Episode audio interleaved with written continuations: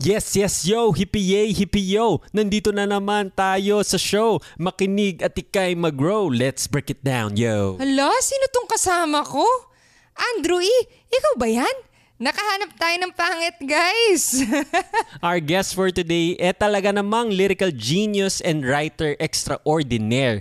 Nakikinig na ako sa podcast niya noong first episode pa talaga. At naku, sobrang laugh trip at sobrang ganda ng show niya. It's a small world after all dahil nagkakilala kami nitong guest natin for today way back in college pa. I would say na this is a dream interview for me dahil isa to sa mga podcast na na-enjoy ko.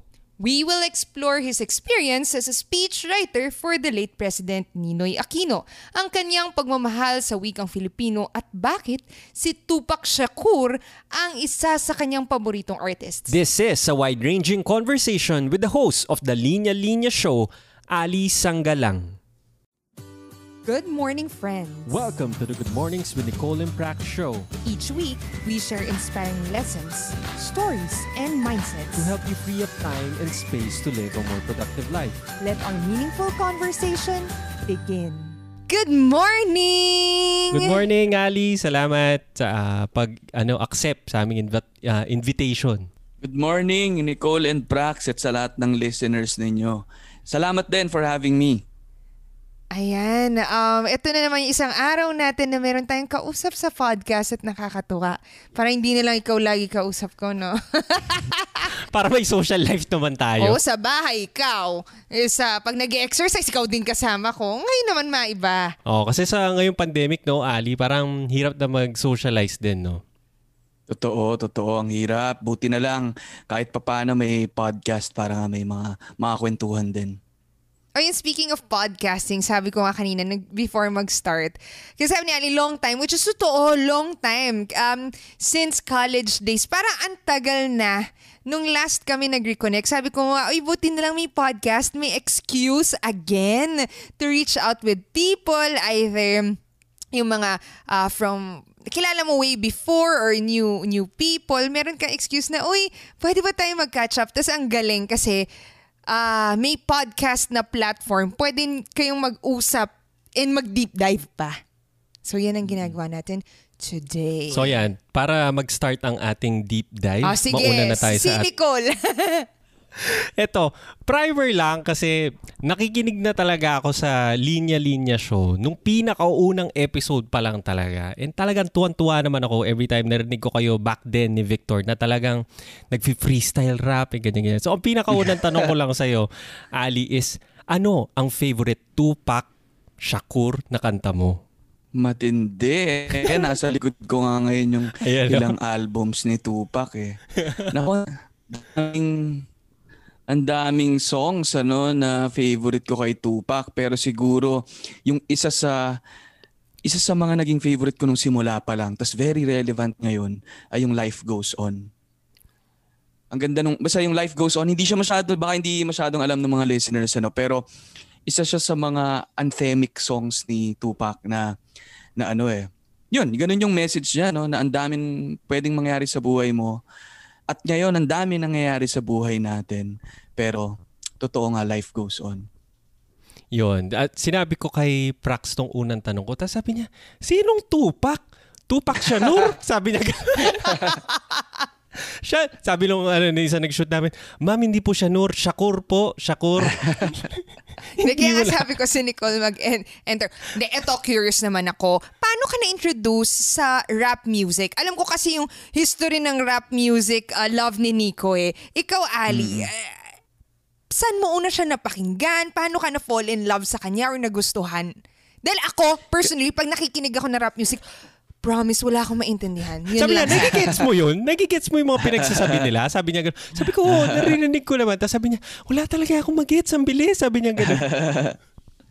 Yung rap, ano eh, well, influenced din ako by yung ate ko eh. May nakikinig siya ng R&B and rap nung, nung debut niya. Parang tumutugtog mga hip-hop and R&B. So para ako batang cu- curious din ako. Pero hindi pa siya nag-stick sa akin eh. Kasi possibly katulad ni Prax, parang baka hindi ko rin maintindihan. Ano ba yung sinasabi nila? Ano ba yung storya nito mga to? Pero yung isang gabi, nung first year high school ako, tumawag yung kaibigan ko na si Chug yung pangalan niya, si Chug. Si Mark Biagtan. Tumawag sa akin, sabi niya, akala ko naman magtatanong ng homework, no? Pero sabi niya, pare, narinig mo ba? Alam mo ba? Buhay pa si Tupac, sabi niya. Nung time na yon wala na si Tupac, no? Um, sabi niya, buhay pa si Tupac, pare. Tapos, narinig mo na ba yung seven day theory? Parang ganon. Merong, may mga theories noon, kung, o parang mga balita na buhay pa daw siya. Tapos maraming proof. So parang ako na-curious ako, ano daw? So parang dun lang nag-start muna yung curiosity ko. Sino ba to si Tupac at ano, anong meron sa kanya? At bakit sobrang into that artist itong friend ko? So yun, simula nun parang nag, simula na akong mag-dive dun sa buhay ni Tupac. Tapos ang ami ang ano lang eh. Ang ang amazing lang kasi para siyang renaissance man eh. Para siyang ano eh. Ang dami niyang alam. Kilala, kilala lang ng mga tao si Tupac as uh, a rapper pero nag-start siya as nagbaballet siya nung, nung nag ano siya nag-theater pala siya, nag-theater siya nung college. Um, tapos nung tumanda siya, nag, uh, yan yan, naging poet siya, nagsusulat siya ng mga tula naging activist din siya dahil yung mom niya ay Black Panther. Basta ang, ang kapal nung buhay niya for a, a young uh, a young male na ang daming influences tas ang dami niyang nat nagawa in a span of ano 25 years I think yung buhay niya. Yun. Oh, maiksi lang, di ba? Parang napatay siya at a very young age mm-hmm. din. And during sa peak din ng career niya na pasikat yeah. din talaga siya. Mm-mm. So I think coming from that, nag-start yun, wala sa story lang. Mm-mm. as an artist. You love, I mean, you fall in love with a person's work. I think ah, siguro because alam mo rin yung story. O yun din yung sinishare niya dun sa kanta. De, naalala ko lang kasi si Nicole naman, ang story niya is, ano nga, basta nag, may comics, Anong comics? Yung bata ka, nag-print ka ng mga co- comics ba yun? Ay, hindi, song lyrics. lyrics. Song hits. Alam mo yung mga song, song lyrics? Ganyan, dati kasi hindi mo pa alam. Song. song hits pala yung tawag hindi, doon. Hindi, song hits eh. May internet na back then. Then, ang gagawin ko is ah, nakikinig ako. O, oh, piprint ko. Tapos pagka-print ko ganyan, sasabayan ko talaga. Sabi ko, ay, daba, daba, daba, gaganyan siya. So, susunod ka sa kanya. So, as a kid, na mapapakinggan mo yung mga music na yon kasi bibili ka ng CD. Yung mga pirated pa back then, tapos mixtape, talagang 40 music ng Bone Thugs, may Tupac na, mm. tsaka may iba't ibang mga rapper na. Tapos ipi-play mo, tapos tatry mo sabayan, parang ganun. Tapos nung kumaano mm. na, ano ibig sabihin ng popo? Tapos i-internet mo nun, ah, police, parang ganun. Ano yung mga, mm. may mga may mga ginagamit silang jargon na minsan hindi mo maintindihan eh. So pupunta rin, siguro moving from Tupac Shakur, magmo-move naman ako, magsisegue ako to something na worth talking about is language. Kasi pag nakikinig ako mm. ng linya-linya, natutuwa ako na talagang pag narinig ko, sabi ko, ay talagang napaka makata naman nito mga taong to. Sabi ko, Pilipino yung, talaga. As in, natutuwa mm. ako na parang gumagamit kayo ng mga languages na para, ay, I mean words na feeling ko hindi ko naririnig, naririnig everyday. Mm. Na parang natutuwa mm. ako na makarinig ng ibang tao na may fascination pa rin na natutuwa na, uy, gumagamit sila ng sariling wika natin. Na parang, kasi, let's be honest, I mean, pag pupunta ka sa playground, mga bata, anong naririnig mo na sinasabi ng mga bata? Puro English na yung mga batang yan. I mean, pag tinuruan niya ng Tagalog, parang, in a way, parang iniisip na iba, hindi, ayoko mag-put ng words naman sa bunganga ng ibang tao. Pero parang, mm mas nilulook up if nakakapag-English yung mga bata. So ang question ko lang mm. is, paano ka rin na-fall in love naman sa wikang Tagalog naman? Kasi parang feeling ko isang magandang segue siya from rapping or yung language. Kasi ang mga rappers, magaling sila sa pagpili ng choice or yung choice of words nila. Tama? Mm. Napaka rhythmic, napaka parang economical. Isa mm. naman like, paano ka na in love naman sa Tagalog? may sense ba yung tanong ko? yeah, yeah, definitely, definitely, Nicole. Ano, um, hindi naman siya ano, no, conscious choice na nung gumising ako isang araw, magtatagalog ako. Gusto ko maging magaling sa Tagalog. Hindi ganoon eh.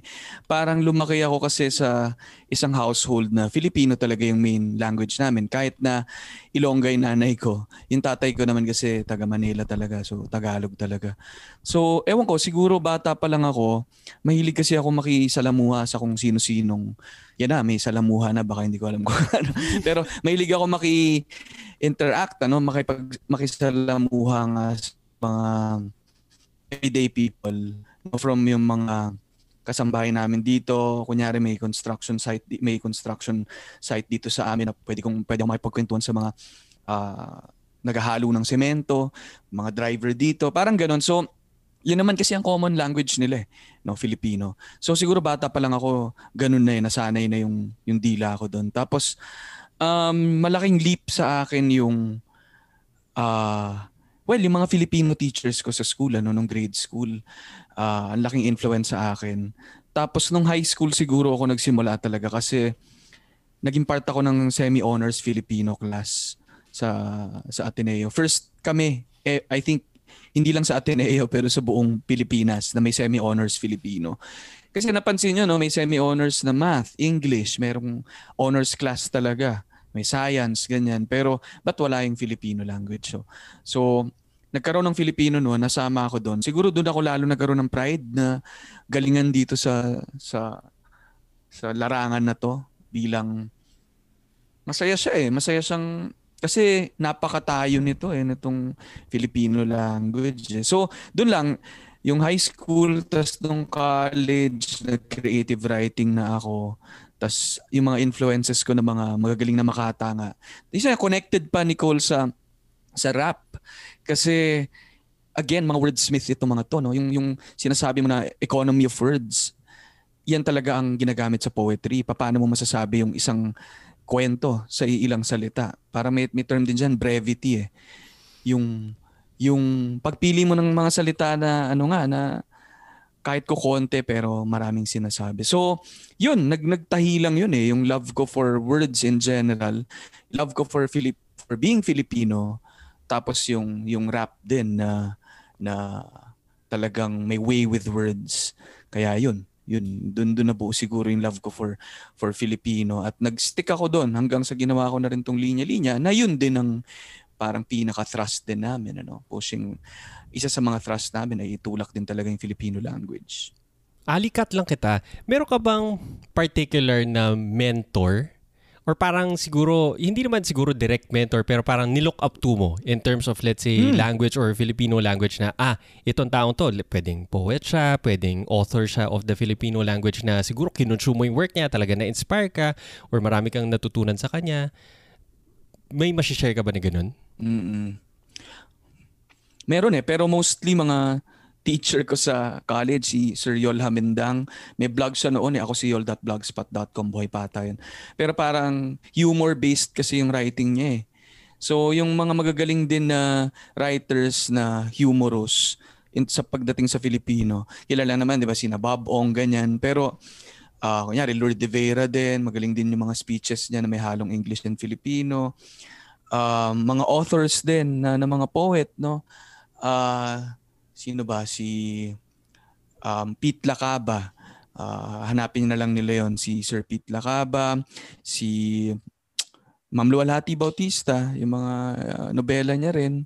So, ayun, maraming ano, maraming mga Filipino teachers ako sa Filipino writers na kinonsume ko nga para kumapal din yung vocabulary ko. Yun medyo sumakit na ata yung ulo ng kasama natin dito dahil parang wala siyang nari- wala siyang naiintindihan. Wala may may kilala ka ba doon sa mga sinabi niya? Ito sasabihin ah, ko. Oh, no. Natuwa ako to hear yung mga pangalan na yon. B- bakit? Hmm. Kasi usually when we ask for book authors, lagi Western. Tingnan mo yung libro mm. bookshelf natin dyan. Ah, tama May isa dyan, Medyo, walang Tagalog. Ano, kasi wala na akong kilala tayo, na, ano? wala na Filipino author na, ano? si Bob Ong kilala ko. Pero dahil hmm. I think medyo mainstream na pop, yung oh, pop culture. yung yung pop culture na yun.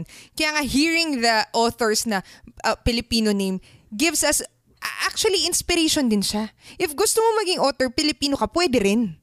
And usually kasi iniisip natin gusto ko maging author kasi yung idol ko sina ganito, ganito, author sila. Eh, pero Amerikano yung mga yun. Anyhow, wala, hindi ko man mm. naintindihan. Natuwa ako to hear those names kasi meron. Uh, isang magandang mm. story din is nung bata ako talagang natuwa ako dun sa mga Bob Ong na mga librong yan. Especially yung kay, mm. hindi ko alam kung yung pinakauna kong binasa yung kay Erap tapos nakabaligtad yung cover talaga niya. Mm. Talagang pag binabasa mo yung Bob Ong, napaka parang conversational siya. Ang galing ng pagkakasulat, humorous, pero may, hindi kurot eh, pero parang may suntok eh. Talagang may gusto siyang sabihin din talaga kasi very political yung book na yun actually, yung kay Erap. Tapos at, at a very young age, kaya ko siya i-consume. Feeling ko siguro mga high school siguro ako nun or pa-college na, na nakakabigla na may kayang gumawa, I mean, pwedeng gumawa ng ganun. Kasi minsan, usually, pag narinig ko na political, dapat seryoso siya. Meron siyang ah, analysis ng ganito, ganyan. Hi- Pwede pala siya maging humorous to throw a message, parang ganun. Para may masabi kang of substance. So, magmo-move naman ako forward into humor and substance is itong Mm-mm. business na na finorm nyo, which is yung linya-linya, na feeling ko ah, ito yung known for ka. Pwedeng, pwede mo bang ikwento sa amin? Kasi I'm sure, kinuwento mo to, kinuwento mo na to sa maraming mga platforms is, ah, para sa mga first time na makakarinig, paano ba na-form yung linya-linya na business? Lagi kong sinasabi yung ano, yung nag-start from scratch talaga. As in, kumakamot ako ng ulo kasi hindi ko alam yung gagawin ko nung mga panahon na yon. Kasi, ano eh, siguro nasa, nasa ulo ko na, na gusto kong gumawa ng, ng something.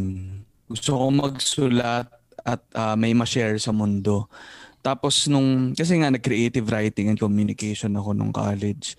Tapos, ah, influences ko nga mga magagaling na poets pero parang parang feeling ko parang baka hindi ko na-express yung sarili ko masyado sa poetry dahil feeling ko totoo lang napanghinaan ako ng loob kasi feeling ko mas marami magaling sa akin doon. Ah, ang hirap din ng field talaga ng poetry eh. Kakaibang level of dedication yung kailangan mong gawin to to reach that level. So parang ako nung nagtatrabaho na ako nito eh. Nasa Malacanang na ako. Nag-work ako sa government.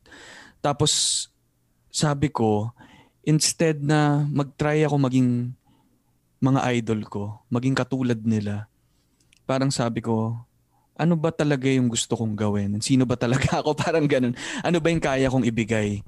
So, nag, ano lang ako, no, back to ba- basics. Kaya start from scratch talaga ulit na blank sheet of paper. Kapag ka binigyan ako ng blank sheet of paper, ano ba yung kaya kong isulat? Ano ba yung pwede kong i-share sa iba? And doon ko na-realize na yan, yeah, may way with words ako. Um, very fond ako sa, sa wordplay, puns, humor, tas Filipino experience. So doon nagsimula na bakit marami ako naiipon na na catchphrases eh. Na kung ano-anong lines lang. Tapos, tinry ko isulat. Tapos may kaibigan ako, si Panch Alvarez, that time, ano siya, visual artist. Sabi ko, mag-partner na tayo. Ah, magsusulat ako ng may isip ko. Papasa ko sa iyo yung notebook. I-drawing mo kung anong gusto mong i-drawing. Doon na na-start, nag-start na may mabuo kami na words and art. Tapos hindi pa linya-linya pangalan niya noon eh, linya pa lang. Tapos, yun, kaya rin siya, ay, ayun, tapos ginawa lang namin yun, sa notebook na yun, nakabuo kami ng sampo, sinascan namin, tapos ina-upload namin online. Tapos, yun, doon na nagsimula na napapansin ng mga kaibigan namin hanggang medyo kumalat na siya. So, ano pala Nicola, bago mo bago mo ako tanungin ulit ano, nag-start ang linya-linya as a passion project, hindi siya business. Oh. Oo. Talagang ano lang siya. Content Parang, page. create, Wala parang pang creative outlet siya. Yeah, creative outlet talaga dahil stressed kami with work at saka meron kaming may gusto kaming i-share sa mundo bilang bilang quote-unquote artists. Hindi nga namin matu ma, ma- ako hindi ko maturing yung sarili, ko, sarili kong writer kung hindi ka naman talaga nagsusulat at nag nagpa-publish, 'di ba? So parang ano ba yung paano ka maging creator kung hindi ka nagke-create? So nag-create kami para may mailabas kami. And yun, tama, creative outlet siya para mo pampawala rin ng stress sa very stressful work namin noon. Yun. Uh, parang ang dami kong gustong puntahan dun sa afternoon. Uh, gusto mo ba mauna? O, ako Mauna ka na. O sige, mauna na ako. Kasi dami mo sinabi, ah, Ali eh. Sorry, sinabi sorry, Mo yung, oh. Sinabi mo yung work mo sa ah, government Go- yeah. and then itong sa linya-linya. Pero sige, move Yeah. muna ako sa linya-linya na route. Gusto Okay, ko lang go. itanong, kasi sabi mo, creative outlet siya sa inyong dalawa. And now, sa amin personally ni Prax, meron kaming creative endeavor din. Like, kunwari, one is podcast, then recently, ah, nag-launch kami ng YouTube channel namin. And dito po pasok din yung creative tension. meron kaming tension lagi as creative partners or kurare, sabay na kami nagsusulat, parang creative writing activity na hindi ko na lang voice yung pinapasok ko usually sa mga pieces na sinusulat namin or sa mga script na sinusulat namin. Usually, dapat nag-agree na kami parehas na ito yung viewpoint natin dito, pwedeng. Uh, minsan, isisway ko, hindi, papunta tayong kanan. Sabi niya, hindi ha, parang medyo hindi ganyan naman yung pinaniniwalaan natin na dito tayo sa kaliwa. Gusto ko lang malaman if meron bang experiences na meron kayong creative tensions ni Punch. Like kunare, parang may sinulat kang line, then for him, ito yung illustration, pero for you, parang, ay, hindi naman pala yun yung sinasabi ko. Or hindi naman as much, kasi parang mas fun project naman siya. Parang ganun. Meron din, may healthy creative tension din na napakalaga rin nun eh. Kasi kung hindi, edi parang wala na rin kayong collaboration, ano? Parang individual uh, output lang kayo tapos pagkakabitin nyo lang. No, meron din pero siguro sa amin yun niya eh parang binigyan ko ng creative freedom din yung isa't isa na hindi ko sasabihin sa iyo kung ano yung gusto kong sabihin dito. Kasi dapat kung ano man yung sinusulat ko dito, may maintindihan na ng kahit sino or may sarili silang interpretation of that. So kapag pinasa ko sa kanya, hindi ko titignan. Ba, bibigay niya na lang sa akin, most most of the time tinatanggap ko na. Not unless talagang banggang-bangga dun sa sa opposite nung gusto kong sabihin, hayaan ko na. Kasi may interpretation din siya, may mata rin siya, meron din siyang isip. So parang hinahayaan ko na. Tapos iba rin kapag nakita na ng mga tao, may sarili rin silang interpretation dun. So may beauty rin yun eh. Uh, dun dun lumalabas yung power ng ano eh, ng, ng, ng art or ng creativity. Parang ganun sa akin, from a passion project to actually becoming a business that you will say na, ah, I will commit into doing this. Ano yung naging parang, uh, hindi naman siguro yung one day lang, ah, ito na, go, decide na tayo, quit the job siguro and do it full time. Parang ano yung naging signal sa inyo that you'll be taking it to a uh, next level? Mm mahaba yung journey ng linya-linya eh. Nung sinimula namin siyang ibenta, kasi binigyan lang kami ng opportunity ng isang org na sila nag-produce ng shirts namin. Um, na, nagulat kami na nung unang araw na nagtinda kami, nakabenta, eh, two days kami nagbenta sa Rockwell Bazaar. Um, naka 150 shirts kami in two days. So meron na kagad signal sa amin ni Pansion. Problema, artists talaga kami. Wala naman kaming writer talaga ako, ano talaga siya, visual artist. So wala naman talaga kaming alam sa business. Up until itong kaibigan ko, si Jim, kaklase ko ng grade school, high school, at friend ko, nila, ano, nag, nagkausap kami na parang una, ano eh, parang tinanong niya lang yung tungkol sa shirt business na namin business na nga quote unquote kahit nagtitinda lang naman kami sa bazaar. Pero parang may ino-offer siyang opportunity na maitinda yung shirts na to sa mall eh. Um, kasi part ano eh as- asawa niya na si Sab noon eh. Tapos si Sab 'di ba ay ano anak ni Francis Magalona, may Francis Magalona clothing. Uh, parang tinatry niya niyang ano eh kung gusto naming i ipasok doon sa store. So parang doon pa lang, sabi ko, wow, grabe, mapupunta na sa mall. Grabe yon Pero nung nag-usap kami, nag-align kami. Tapos naging interested din siya to join the team. So doon na siya nag nagsimulang maging seryoso kasi si Jim ay ano eh ay may background din sa sa at least marunong siya mag-Microsoft Excel. Ano, kaming dalawa talagang walang alam. So, yun lang yung key eh. May isang sumama Skill set yun eh. No?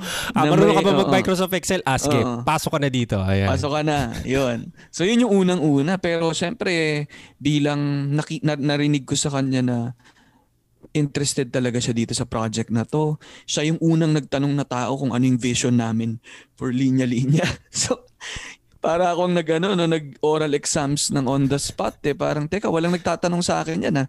So parang nung tinanong niya ako kung anong vision ko for this, agad-agad sabi ko, wow, may someone na nakikita itong project na to na may pwedeng patunguhan to. So, yun. Doon na siya nag, nag-start prax na ano, na maging seryoso kami. Pero again, hindi siya agad-agad. Kasi that time, may mga kanya-kanya kaming work and kinailangan naming unti-untiin na patunayan na kayang tumayo nitong business na to on its own and kaya naming mag full-time eventually. Yan. Ang ganda na yung mga businesses talagang rarely na maririnig ko na magsa-start sila na iisang tao lang. Kasi may ibang na interview na rin ka ay interview. May naka conversation na rin kami na iba na nag-start nga sila. Yung isa pa nga ang sabi niya lang nag-start lang sa inuman na magbabarkada. Parang ganun. Lilima mm-hmm. sila nagiinuman doon nag-start. Kasi parang usually pag nakikita natin sa mga balita or sa mga write-ups, usually sa Western, di ba? Pag sinabing CEO ng Facebook, nakikita mo lang si Mark Zuckerberg. It's as if mag-isa siyang nagko-code doon. Pero hindi mm-hmm. na-highlight yung aapat na mga ka-dorm room na kasama niya, sina Dustin Mascavit, sina iba pang mga kasama niya. O tingnan mo, kahit ako hindi ko kilala yung iba. Kasi parang na-highlight natin na yung iisang tao lang. When in fact, in reality, kahit na anong creative endeavor. Mapapelikula. Di ba? Pag pelikula, Diyos ko, pagkatapos ng isang pelikula, yung credits na yan, parang 3 minutes na lumalabas. Sabi ni Prax, sabi niya, ganyan karami yung gumagawa ng pelikula. Sabi mm. niya, ba't ang dami naman yan? Parang libu-libong tao pala yung kinakailangan para makapanood ka ng isang creative na output, let's say, isang pelikula. So, ba, mm. i-rewind ko lang Given mm-hmm. na it's a team, like kunwari ako, hashtag introvert, mas gusto ko nagtatrabaho on my own. Like kunwari, pag mm-hmm. nagsusulat ako, sasabihin ko kay Prax, mas gusto ko pa magsulat mag-isa. Kaya sa kasama kita, nag-aaway tayo kung ano sasabihin, ano ba yung patutungan mm-hmm. nito. Gusto ko ibalik na, ngayon na, let's say, pumasok na si Jem, let's say, uh, mas nagiging seryoso na kayo, I'm sure magkakaroon din ng creative tension din ulit mm. since mm-hmm. lumalaki yung relationship or nagiging tatlo mm. na kayo. Eventually, let's say kunwari nag-hire na kayo, lumalaki yung team. Ang unang tanong ko would be, pero medyo hindi naman reto, hindi ko alam tama ba yung word But na rhetorical rhetoric? or de, kasi tatanong ko, ire-recommend mo bang mag-work with friends? I think more than recommend, ah, sige, pwedeng recommend kasi sinasabi lagi, ah, huwag kayong mag-work sa oh, with usually friends sinasabi nyo kasi, din kasi mag-aaway kayo. Oh, sa amin, sinasabi din sa amin ni Praxon, ay dapat hindi kayo magsama sa negosyo, kayong mag-asawa, mm-hmm. ay mag-aaway kayo, talagang ganyan. Mm-hmm. So, ano It yung, could be a recommendation or maybe tips. Oo, if may, nag-work mm, naman. Oo, may yeah. tips ka ba? Oo. Let's say for people na nag-work sila with friends. Or gustong mag or gustong mag-work with friends. With may friends. nagtanong sa atin nun eh. Mm. Oo. Well, siguro magandang proof yung linya-linya na gumagana siya kasi magkaibigan kami ni, ni Jim at ang tagal na rin ng business. Nag, gumagana naman siya, no? Pero hindi siya magic, ano? Hindi siya hindi siya match made in heaven na dahil sobrang uh, click namin eh gumagana na siya. Talagang pag pagsisikapan mo. Para siyang relationship talaga eh no hindi naman ano eh hindi inevitable naman yung mga differences eh. Pero kung paano nyo uh, i-handle at i-settle yung differences na yun yun yung mahalaga. So sa akin hindi hindi agad-agad na ah kaibigan mo yan hindi yan gagana. Eh kahit naman hindi mo kaibigan yan eh kung kung masama kang tao 'di ba? Kung masama ugali mo medyo baliko yung values and principles mo ninyong dalawa eh talaga magkaka, magkakaaway kayo regardless if friends kayo, in a relationship kayo, uh, lola mo yan or 'di ba o kapitbahay mo, 'di ba? Parang sa akin yung core pa rin yung mananaig diyan eh. Uh, minsan nga pwede mong isipin na advantage yung being friends eh kasi alam nyo na rin yung yung isa't isa outside work. So meron kang baon na benefit of the doubt dun sa tao na yun. Na kahit na makita mo na, nyari, mainit yung ulo niya sa isang meeting, di ba? Kung meron kang baon din, nakilala mo tong tao na to na hindi naman iinit yung ulo niya ng walang dahilan eh, or ng, ng gusto niya lang uminit yung ulo niya or mang, mang, uh, magalit sa ibang tao, eh di advantage na may na ikaw as a partner, kaya mong maintindihan yon at mapaintindi sa sa team na may pinanggagalingan yon 'di ba? So merong advantage tingin ko rin yung being friends. Pero again, it's a ano rin, it's a responsibility na kailangan mas maging maingat ka rin. Kasi double-edged din naman 'yon dahil uh, may pinangangalagaan kayong relationship. Kapag ka rin pinabayaan mo 'yon, potentially 'di ba nga dahil mas connected kayo sa isa't isa, nakakatakot din na pag magkaaway kayo, potentially mo ano talaga wala na. Parang gano'n. Siguro, siguro Pero yun, mag, i- mag, i- i-end ko lang Nicole na ano mas na, na ano, hindi dahil friends ay agad-agad hindi kayo pwede mag-work. Pwede. Kailangan balikan yung core regardless kung ano yung relationship mo with that person. Yun. Siguro may follow-up question lang ako, Ali. Ang question ko is, may time ba na parang nag-away kayo na in such a, alam mo yung mga magjowang bago pa lang. Eh, Yun talagang Mm-mm. pag mag-away. So, break na! O sige, break na tayo! Ganyan, ganyan. Mm-mm. Feeling ko kasi nagiging ganun din kami ni Praxi. Pag nagsusulat talaga kami, it's as if parang feeling ko, minsan, Feel ko nga, Mag- pag, nag-aaway kunwari, talaga may kami. nakikinig, nag- Hindi na- feeling, nila nag-aaway kami. tayo. Or parang feeling nila Mm. nagsisigawan kami. I'm sure meron din kayong ganong moments. Or, or meron ba kayong...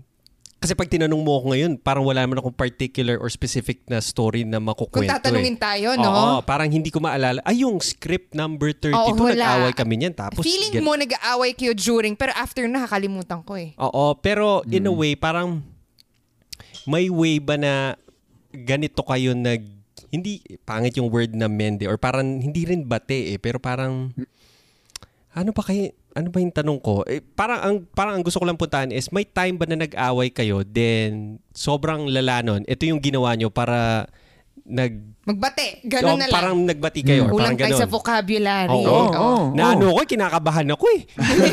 Tagalog. Oo, kung ano yung word na gagamitin ko eh. Oh, yan.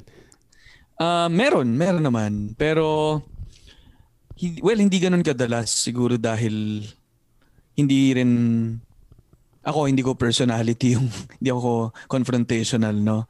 Ah, mas gusto kong ah, pag-usapan ng, ng maayos ganyan. So, ano lang, may time na heightened yung tension namin dalawa dahil lalo ngayong pandemic ang hirap ng ng situation, challenging ang sales, hindi pa kasama dyan yung kanya-kanyang pressure sa loob ng bahay, sa, sa kanya-kanyang buhay. Ah, may may point na nagka siguro medyo tumataas yung tono ng konti ng boses namin. Pero kinailangan lang na may isang kumalma at mag magsabi na wait, teka, hinga lang tayo. Ito ito ito yung gusto kong sabihin. At ito, tingin ko ito yung gusto mong sabihin. And then naiintindihan kita. Parang ganun. So, I think ano eh, may kanya-kanyang dynamics naman yung iba't ibang ah, mga partners eh, no? And and ano, ang ang siguro ang gusto kong sabihin ay oo nangyayari siya at oo mangyayari sa tingin ko lalo sa nature ng business na napaka pressure packed. Pero doon papasok yung relationship nyo nung business partner mo. Ah, kailangan talaga may solid foundation kayo na alam, kilala nyo na yung isa't isa para alam ninyo kung paano i-handle yung isang situation. Kasi again, kung kilala mo yung kilala nyo yung isa't isa, dapat ano eh, mahihirapan kang isipin na ginagawa ng tao na yun, yung ginagawa niya to harm you or to hurt other people, no? So kung kung may ganun ka na kahit na nagla-lash out siya at pero nasa core ko ay yung last straw, no, last string doon ay nagsasabi na mabuting tao to. mabuting tao to pero nasa situation lang kayo na very hostile. Ah, kailangan ko labas yung card na yun at kailangan kong hawakan yun. Kasi to, nung, nung sinabi ko nga yun, nung ako yung nagsimula magsabi na hinga muna tayo. Ito lang tingin ko yung nangyayari. Nag, siya rin, nalabas niya yung, yung card na yun sa akin na kung ah, tumataas man yung boses ko, hindi ako ito para awayin ka lang or sirain yung relationship, 'di ba? So, yun, tingin ko may lalim yun eh, may lalim yung hindi ito basta-basta mangyayari kung hindi rin malalim yung pagkakilala nyo sa isa't isa, yung level of understanding nyo with each other. Yun. Babalik tayo dun sa core message, I think, of it's a relationship. Di ba sabi, yung term nga na ginagamit ni Alice, partners kayo. Parang business partners, kung tayo, kung business partner, creative partner, or kung mag-asawa kayo, magjowa kayo. Nandun nga sa, lagi mo, in, di ba sinasabi natin to, kahit sinong tao, iisipin mo na hindi naman minimin out of ill intention Oh, walang ill intention. for for a person uh good, good with good inte I mean isipin mo na lang kahit na feel mo mali yun hindi ginagawa niya yan out of a good intention tama so Pero Prax, ano, ah, hindi ko rin sinasabi na laging gano'n. Ah. I mean, kung talagang may ginawang hindi Totoo. maganda yung, hindi, totoong, totoong at that moment ay naging marahas kung sino man yung kausap mo, ganyan, di ba? Or, or parang may sin- stinep siyang ano, line, kailangan mo rin naman i-communicate yun sa kanya. And kapag kinommunicate mo sa kanya yon, kinall out mo yung ginawa niya, paano magre-react yung person na yon? Totoo. Yun yung communication din papasok. Yun. And Yun. accountable ka for your actions and and words. Kung kung hindi niya kayang tanggapin na may ginawa siyang mali, may may ano rin, may fundamental Something. pro- problem din sa sa inyong sa, sa relationship niyo. Ganun. Which babalik dun sa values Mm-mm. na na-mention niya kanina. Spe- speaking of communication, Oo. napaka, eto, susunod na napaka-interesting na Part, gusto ko, chapter. Oo, na gusto ko itanong sa'yo is, speaking of communication, uh, rewind lang ako kasi sabi mo nag-work ka for the government. And based nga sa research namin, naging speechwriter ka for Pinoy or President Pinoy. And as someone na, ako din, di ko rin i-consider yung sarili ko as a writer. Parang natutuwa lang din ako nagsusulat, mostly sa journal ko. And ngayon, ang outlet ko lang is yung YouTube. Natutuwa ako na, ay, uh, for one time, nag, nag-join din kami ng Toastmaster ni Prax, which is public speaking. Yan, yung, pag- minsan nagsusulat ako ng mga speeches ko, ganyan. Tapos nagde-deliver ako ng mga speeches ko. Nakakatuwa na ma makapasok sa mundo ng ikaw yung hi- hindi ko alam ah, hindi ko alam pero i magda-dive tayo na ano yung world ng someone na magsusulat for for the parang pinakamataas na posisyon sa buong bansa which is yung isang presidente. Ah siguro ang unang tanong ko is paano ka rin napasok sa gig na yun? Mm-mm. Yun, siguro Mm. yun yung start. O, paano ka napasok sa pagiging speechwriter ni Pinoy? Ah, paano nga ba? Um, yung connection ko rin with ano, eh, the writing community. Nung nasa college ako, nagsusulat ako ng ah, na part ako ng Heights, yung literary org ng ng college. Tapos nagsusulat-sulat ako ng mga tula, napapublish yung mga ibang works ko doon. Tapos siguro naging way yun para maging makapasok ako sa community of writers. Eh. Tapos nung time na yon, nung 20 uh, ano ba yan, 2010, 2000 o 2010.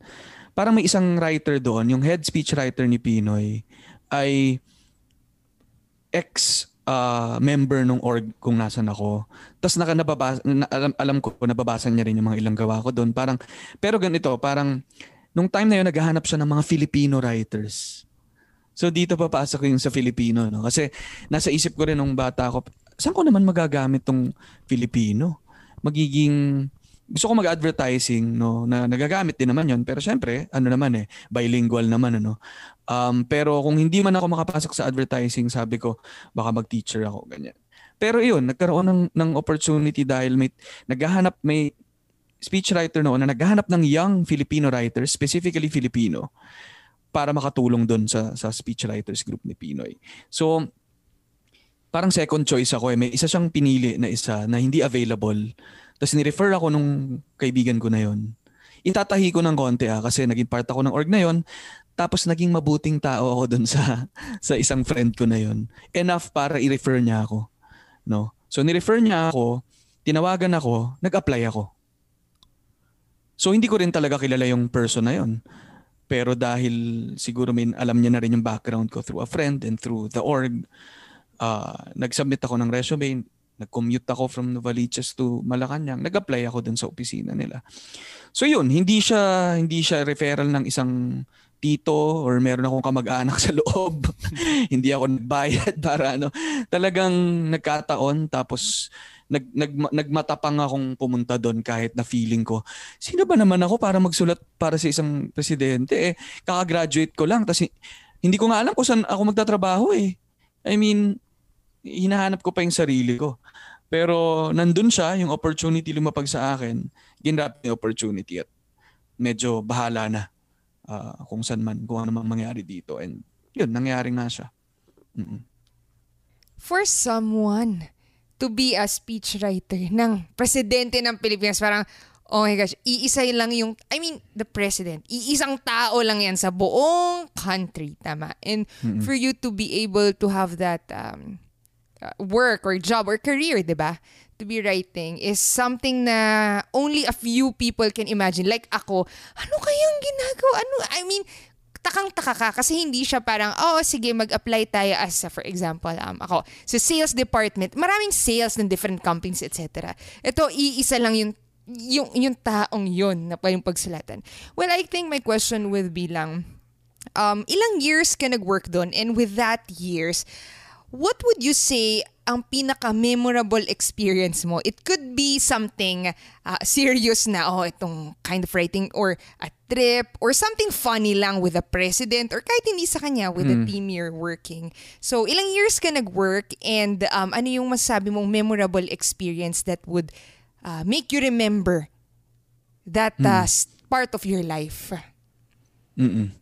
Ano, um, nag-work ako doon for the entire term eh um, siguro minus 2 months, 3 months kasi medyo late ako pumasok. Uh, June siya nag-start, mga September ako nag, nagsumama. So for 6 years yon almost 6 years nandun na ako. So doon na yung, doon ako tumanda, no? from 22 years old to, to 20, 28. Tapos yung memorable experience ko, yung small things nga eh, na isang beses na ang bata ko pa, hindi naman wala akong ipon. Uh, gusto gusto ko makasama sa mga trip niya. Nakasama ako sa isang Europe trip niya ni ni Pinoy. Uh, ano to eh, parang 8 days four countries. Uh, sa Belgium, uh, sa France, sa Germany, at saka sa Bras ay sa sa uh, Belgium, France, Spain. So, apat na bansa in 8 days. Tapos, nag-birthday ako sa aeroplano for 36 hours. So, yun yung pinakamahaba akong birthday. Uh, na nagtatrabaho rin ako at saka natutulog. So, um, yun. Tapos, naalala ko, nasa France kami. Tapos excited na excited kami dahil first time kong pumunta doon. Uh, tapos excited ako sa unang kakainan namin na nasa France kami. Saan kaya kami kakain? So, lumibot kami, sabay yung piniling restaurant ni Pinoy ay isang Chinese restaurant sa likod ng isang establishment na parang iskinita doon na maliit na restaurant. Sabi sa loob-loob namin, nasa France tayo kumakain ng dim sum. ano? Pero siguro may sinasabi yun eh. May sinasabi yun kung ano yung experience namin sa government. Yung experience namin sa government ay ano, eh, roller coaster and overwhelming. Ano, nasa France ka, parang ang laking, nasa ibang mundo ka pero babalik ka pa rin to simple things. Or parang, parang ano siya eh, parang hindi mo rin ma-embrace kung nasaan ka kasi at the end of the day, you're a public servant, you're serving the people. Pera, pera to ng taong bayan. So parang, yun yung mga tumatatak sa akin na parang, nandun ka na sa isang lugar na gustong gusto mong, na amazed na amazed ka, pero you're reminded of what you're doing. You're, and ang ginagawa mo ay mag, magsilbi at maging simple. Parang ganun. So, yun, malaking takeaway din sa akin yun sa, sa kay, kay Pinoy kung paano siya as a leader, 'di ba? Tapos siguro yung isa pa ay kunyari yun, every time na nasa ano kami, uh, pri- nakasama rin kasi ako sa mga probinsya eh. So minsan nasa private eh, ano kami, private airplane kami na apat lang yung nandun sa piloto lang, yung kasama ng piloto tapos apat lang kami. Si Pinoy, yung aide niya, pati isang secretary. Tapos Siyempre, parang feel na feel mo na, oh my God, I'm with the president, I'm with the, with the aide and one secretary. Si, sino ko? Para, um, ba't ako nandito? Parang ganon. So para ma-feel mo na naman yung nasa taas ka. Literal na nasa taas ka with the highest with the person with the highest position ano pero aabutan kami ng ano ng yum burger at saka coke yun yung tsaka mineral water. So parang ganoon lang yung pagkain namin or skyflakes yung kakainin ko mamaya. So na-gets nyo yung extremes nung nung work na to na okay, you're working, kayo, ngayon lang naman to na parang sinasabi, oy, grabe ka, you're working for the president. Pero the entire time noon, hindi kami nagpo-post ng anything about it. Hindi hindi kami nagfe-flex na we're here, andito kami. Kasi ganun yung, as a public servant, yun yung task mo, hindi maglamierda at uh, uh, ano no, gamitin yung pera ng mga tao para para mag-ikot ka at have the time of your life. Pero more of may trabaho, may trabaho kailangan gawin at gagawin natin yung trabaho. Parang ganun. Mag-sidestep lang ako, Ali. Uh, Speaking of trabaho, sinabi mo, speechwriter ka. Gusto kong pumunta naman doon sa side na, creative side naman nun. Ah, pwede mo bang i-paint sa amin yung picture na, kasi in my mind, if politician or yung mga people na nasa posisyon, lagi silang nagbibigay ng speeches. Kaya nga dati nung pag may opening kami ng ganyan, invite namin si na councilor, invite namin si mayor to say a few words. Lagi nagtataka sabi ko, ang galing ata magsalita nito mga politician na to. Sabi ko, kahit tumayo to ng dalawang oras dyan, sabi ko, makapagsalita to. Nagbibigay siya joke, may sasabihin siyang ganyan. Ito yung mga progress ng mga nasa municipality natin na ganyan gusto ko makita inside the mind of a speechwriter ano yung ginagawa on a day-to-day basis? Or let's say kunwari crunch time. Come crunch time let's say nasa Europe kayo may ibibigay siyang speech sa Paris let's say in about uh, in one day. Ano ba yung kind of preparation na ginagawa mo as a writer? Ano yung process na nangyayari? Pwede mo kaming i-walk dun sa process. Kahit hindi naman uh, mahabang ano parang bigyan mo lang kami ng sneak peek ano usually nangyayari sa ganong type of work ano eh, ano ba? Well, yung journey talaga ng isang speech bago siya lumabas sa bibig ng presidente ay napaka napakahaba ano. Kasi at least for the for the previous administration ano, at least. Kasi um ano talaga eh. Alam kasi nung leader yung na kung ano yung lalabas sa bibig niya ay policy. Anong lalabas sa bibig niya ay make or break for other people will affect lives, no? Um, so dahil dahil alam niya yung halaga ng speeches, grabe rin yung pinagdadaanan. So siguro paano ba? Um, from from basically yun eh parang data and words talaga to eh no data and words. Ibig sabihin may briefing kit na panggagalingan na pinaghandaan talaga para sa isang speech. Kunyari mag-inaugurate kayo ng isang ospital may isang buong opisina na nag kinukuha lahat ng data tungkol doon sa sa ospital na yon para ilagay sa isang briefing kit. Yung briefing kit na yon vetted lahat ng data. So dadaan nila sa DOH to dadaan nila sa DPWH uh, para sure na yung numbers na nakalagay doon ay totoo So, dapat yun pirmado ng secretary, ganyan. Tapos, pag inabot na yan sa amin, sa writers, may hawak na kami, ipipresent naman yan. Mag-ano naman kami. Ito talaga dahil nga pinapahalagahan niya. May time talaga kami with the president. Sitting with him, discussing about the event. So, sir, ito po yung, ito po yung i-inaugurate nating tulay. Ano pong gusto niyong sabihin dito? So, uh, magkukwento na yan si si sir no? Magkukwento siya na magkukwento. Magta-type ka na magta-type. So parang kakaiba eh kasi isang libro ng ng mga data at saka isang essay ng ng mga sinabi ng presidente. Kukunin mo yon tapos babalik ka sa opisina. Magsa-start pa lang yung araw namin ng alas 6 alas 7 ng gabi kasi nasa huli kami ng ng ng ano niya no? Ng schedule niya tapos yung speech ay malapit na. So mag kailangan mong kailangan mong basically i-gather yung iba't ibang rekado eh na yun eh para maka, makaluto ng isang ng isang pagkain na na na gusto nung na gusto nung principal ano na, na, na, na yung gusto niyang lumabas. So yun, basically para siyang mishmash of all these elements, all these words and numbers, and trying to convert it into one solid uh, story or one solid speech nga na magiging happy yung principal mo at the end, at, at the end of the day kailangan ma-communicate ng maayos at uh, maging successful yung communication dun sa audience mo. Yun.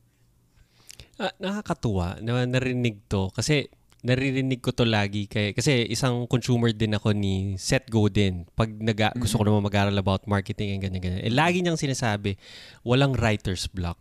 Creatively, mm-hmm. sinasabi niya. And nare-remind ako sa isang writer ulit, pero usually mga western kasi to, si Neil Strauss na nag-start naman as a journalist. Sinasabi din niya, mm-hmm. walang writer's block. Kasi for us, sabi niya, may kailangan lumabas dyan mamaya as a news report or something. And ngayon, mm-hmm sa iyo, babalik ako sa iyo na as a speechwriter, hindi mo hindi mo din pwedeng sabihin may writer's block ka. Sorry Pino, ya, may writer's block mm. ako, hindi lalabas yung speech mo mamaya. Mangyayari yan kasi may deadline. Parang papasok lang ako dun sa creativity na route naman or yung yung tawag mo dito yung as a creative person na minsan kasi ako parang ano din ako, eh, guilty ako dito. Minsan may nagpi-play na music sa ulo ko na, ay hindi, ano ka lang ngayon, may writer's block ka lang ngayon, bukas ka na lang magsulat. Na ngayon, mm-hmm. pag nakikita ko yung ibang mga nagsusulat din na parang pwede ka magsulat ng pangit, tama, pero at the same time, ay, pwede ka magsulat ng pangit, pero hindi pwedeng hindi ka magsulat. Para sa akin, mm. ganun. Na every yeah. time magsusulat ako ng pangit, alam ko merong maganda dyan sa loob. Pero hindi ko lang siya nakikita mm. ngayon. Na parang feeling ko mm. nakaka-empower din to others, let's say, sa mga iba nakikinig na gustong mag-pursue ng something na creative. Whether it be magsulat man sila, pwedeng gumawa sila ng kanta, gumawa sila ng video. Um, na meron at merong times na hindi rin hindi naman sa hindi maganda pero hindi well worded or parang hindi pa siya as fine yung yung product na ginagawa mo. Siguro pupunta ako dun sa part na editing process naman. Kung nagsusulat kayo ng speeches, paano yung pagdadaan ng editing? Parang sa inyo na ba yun as a group na parang susulat ka Ali, then ipapasa mo siya sa isang editor, then parang dun siya nire-refine? Parang ganun ba? Medyo mm. dun ako papunta eh, dun sa editing process. Kasi lagi nilang sinasabi, oh. writing is all about rewriting. Na minsan, mm-hmm. lagi kong inaano din yung sarili ko na, hindi, edit mo pa, ayusin mo pa, marirefine mo pa siya. Pero, abot din sa time na may deadline na lalabas at lalabas yan. Na sinasabi nila na ang art, hindi siya perfect. Nangyayari lang siya dahil mm-hmm. meron deadline. So, yun, ang dami ko sinabi. So, siguro, babalik lang ako. Ano yung editing process na mabilisan? Or siguro, sa'yo, paano mo siya ini-edit in a way? Kasi parang mga data yun eh. May data ka na, tapos may kwento ni President. Paano mo nire-refine sa ulo mo? Meron ka bang process in a way, parang ganun? Or meron ka bang concept na fina-follow? Mm-mm. Well, yung una yung kay Seth Godin, binab- binabasa ko rin siya tsaka napakinggan ko yung episode niya na yan na walang writer's block kasi wala namang ano eh, electrician's block, wala namang plumber's block. Na kapag uh, may, may sirang tubo dyan, ay, nakalimutan ko kung paano to i-ano eh ikabit o may surgeon's block. Nasaan niya ba to ikakabit itong artery na to? Teka, mamaya na. Medyo kailangan ko muna magpahangin. Walang ganun eh. So, siguro, ano eh, kailangan mo rin tignan yung writers or artists as professionals. Hindi ito, uh, kasi ang, imag- ang tingin ng mga tao dati sa creatives, so sa mga artists ay nagpipinta, nasa gitna ng forest, naghihintay ng muse, kailan ba dadating yung yung ano na to, yung news na to para maisulat ko siya out of body experience. Masyado na ring na romanticize yung yung tingin sa creatives na professionals tong mga to no. Uh, again, kung writer ka, kailangan mo magsulat, magsusulat ka. No, siguro i-share ko lang mabilis na nung nandun kami sa Spain, may time na magsasalita na si Pinoy, i-announce na yung pangalan niya, i-introduce na siya. Nag, nag Sorry sir, nandiyan na uh, kung nakikinig ka ngayon. Nagyosi siya sa labas. Nagyosi siya sa labas para mag-break bago siya magsalita. Pinatawag kami. Hawak namin yung laptop namin. May pinapa-edit sa speech. Tapos yung kamay namin nakaganon, no, hawak yung laptop, no, dahil nakatayo kami. Tapos sabi niya, may edit ako sa parts na to. Tapos yung deadline namin, yung upos ng Yossi niya. Kapag naubos na yung Yossi, kailangan nakasalang na siya dun sa teleprompter. So takbo kami, edit kami, tapos hinihintay, naka, sumisilip na yung assistant niya, sumisignal na ano, okay na ba, okay na ba. Pag maubos na yung Yossi, tapos na. So yun yung deadline namin. So yun, kaya ako binigyan ng example yun, wala kaming, hindi kami pwede magsabi na, ay teka, ano eh, kinakabahan pa ako eh. Pwede ba hintay muna? Uh, pwede ba mag na rin ako kahit hindi ako nag para lang ma-relax ako. Parang wala eh, kailangan mo siyang gawin, gagawin mo siya. And you're trained to do that, you have to do it. So, so yun, yun yung uh, to, to ano lang to support yung sinasabi ni, ni Nicole na na walang walang writers. I mean ano as professional ano nga no writers or kung professional creative ka kailangan mo siyang gawin. Pero totoo naman na may mga times na on a rut ka no or ano ka parang wala kang mailabas. Doon naman na pwede mo ipasok na magpahinga ka ano. Katulad ng ibang profession magpahinga ka para hindi ka ma-burn out yon Pagdating naman sa editing, uh, sa, kung sa speeches mismo to, again, kailangan mong sundin yung deadline. No? May, may hangganan yung, yung, yung pag beautify mo nung speech. At saka, Kasi sa amin kasi, yung editing namin, ano kami eh, yung words yung hawak namin eh. Pero when it comes to the numbers, may ibang opisina na nag will make sure na natama yung data na yun. So, collaboration din ito with the Presidential Management Staff, PMS, na who will make sure na tama yung numbers. Kami naman, ano eh, best effort lang talaga to interpret kasi minsan minsan verbatim kung ano yung sinabi niya safest route ay to just type it down pero, responsibilidad mo as a writer na to make sure na ano mang lalabas sa bibig ng presidente ay tama or maayos, maganda. So, kailangan pa rin dumaan at pumapasok doon yung tiwala rin ng principal mo sa'yo. May tiwala siya sa amin na ito yung sinabi niya, pero kaya naming i-filter yon in, in terms of ano ah, of, of yung Parang kumbaga may ano kami, may literary or creative license kami to to edit um hindi yung essence nung sinasabi niya o yung data, pero how you'll say it. So, yun, i-edit lang, lang namin then at the end of the day for approval pa rin niya. So yun, walang spe- ano, kumbaga talagang nandun ka lang sa deadline na yun. Titirahin mo lang siya wala nang wala kang space masyado to kailangan nasa isang area ako para mag-edit. Kung nasan ka man nung particular time na yon, i-edit mo doon. May time na nasa MRT ako, binuksan ko yung laptop ko sa gitna ng MRT. Kinover ako ng mga ibang kasama ko para lang ma- ma-edit at mapagbaba namin ng train, ma-send ko na. So maraming ganong moments. Uh, iyan uh, thank you hindi, for sharing yung mga specific stories na yun. Kasi behind that, kunwari sinabi na natin, oh, he's a speech writer of um, our president, sabi natin, former President Pinoy. Parang, wow, galing, uh, speech writer, etc. Hindi na, nakalimutan natin behind that is, or hindi natin nakikita, I think, yung hard work talaga and the dedication and gagawin mo what has to be done to to mm. do a good job or to fulfill that um, career or, or duty, 'di ba? Uh, kaya with those specific stories, talaga namang ano ba masasabi natin? Hindi, parang may picture na. Oh, Nakita may ko na siya kasi na. kanina Ngayon, medyo, medyo clear vague, na. Anong... vague kasi siya pag sinabi mo lang na speechwriter. It's Oo. as if parang inutot mo lang yung speech tapos kasi lalabas na lang siya isipin bigla. mo pag magbibigay kang speech. Wala paghirap na mangyayari. Sa atin na ordinary na tao, ah sige, one something lang. Siguro ganun, no? Ah, bibigyan siya ng speech, tapos meron siyang buwan, buwan-buwan na ano, tapos maraming isang speech na ayos lang. Yung parang ganun lang thinking. Mm-hmm. Without ano na, oh my gosh, mamaya na, i-edit mo yan, hala ka. isang, isang ano na lang, isang sigarilyo na lang isang yan. Isang ano na lang, inhale na. na lang yan, tapos hmm. na. Sa MRT, mag edit ka. So, yan.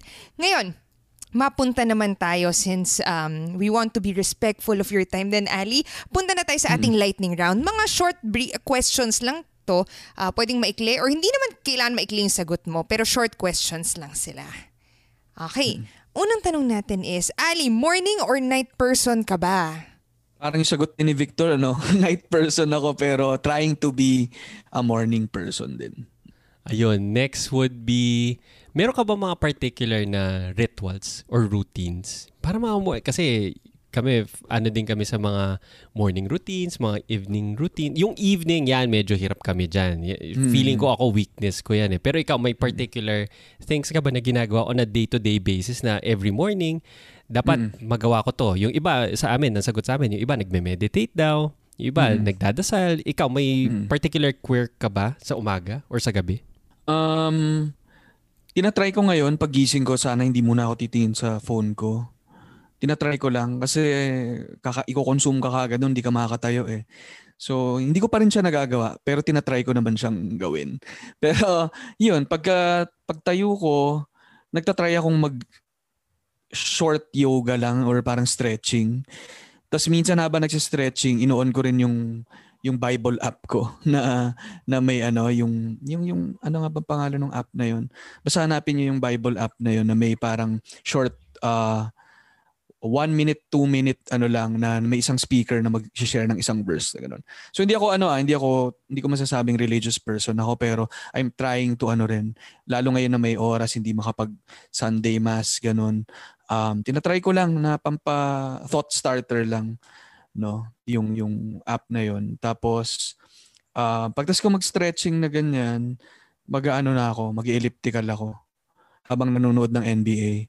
So so parang 30 minute at least 30 minutes na elliptical na para pawisan lang ako. Tapos habang nanonood ng ng series o kaya ng NBA tapos yun yun yung sa umaga. Tapos coffee siguro no? Tapos sa sa gabi naman uh, try ko rin magano magpapawis ulit bago matulog. So yun. Magtatanong ka pa ba about it Ah? Baka tatagal pa ako eh. Oo nga eh. Save ko na next time yung tanong ko pa May tanong sana siya. O sige, iba ng tanong. Go lang, go lang ha. Go lang. hindi, tatanong ko rin is, hindi, hindi ko napigilan eh. No? O, tingnan mo, dahil tatanong mo mo. yoga, dahil sinabi mo yoga kasi uh, si Prax yan, talagang yoga mm-hmm. is life, parang ganyan. Mm-hmm. Meron ka bang particular na video na pinapanood or content creator na fina-follow na sinusundan? Oo. Um, yung yung dati ko yung yoga for men eh na nakalimutan ko kung sino yung guy na yon. Pero lumipat na ako kay, kay Adrian ano, na feeling ko kilala ng lahat, no. Yung Yoga with Adrian.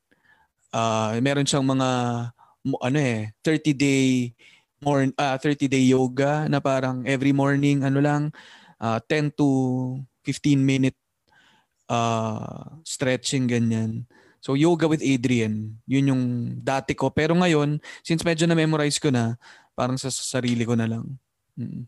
Ayan, move tayo sa okay. susunod na lightning round question. May books ka ba na mare-recommend na basahin? Or siguro isang particular book na if meron kang hundreds of copies, eh happily ipamimigay mo yan ngayong Pasko. Eh, isang libro na, sige, bili ko ng marami, pamimigay ko yan. May ganong libro ka ba?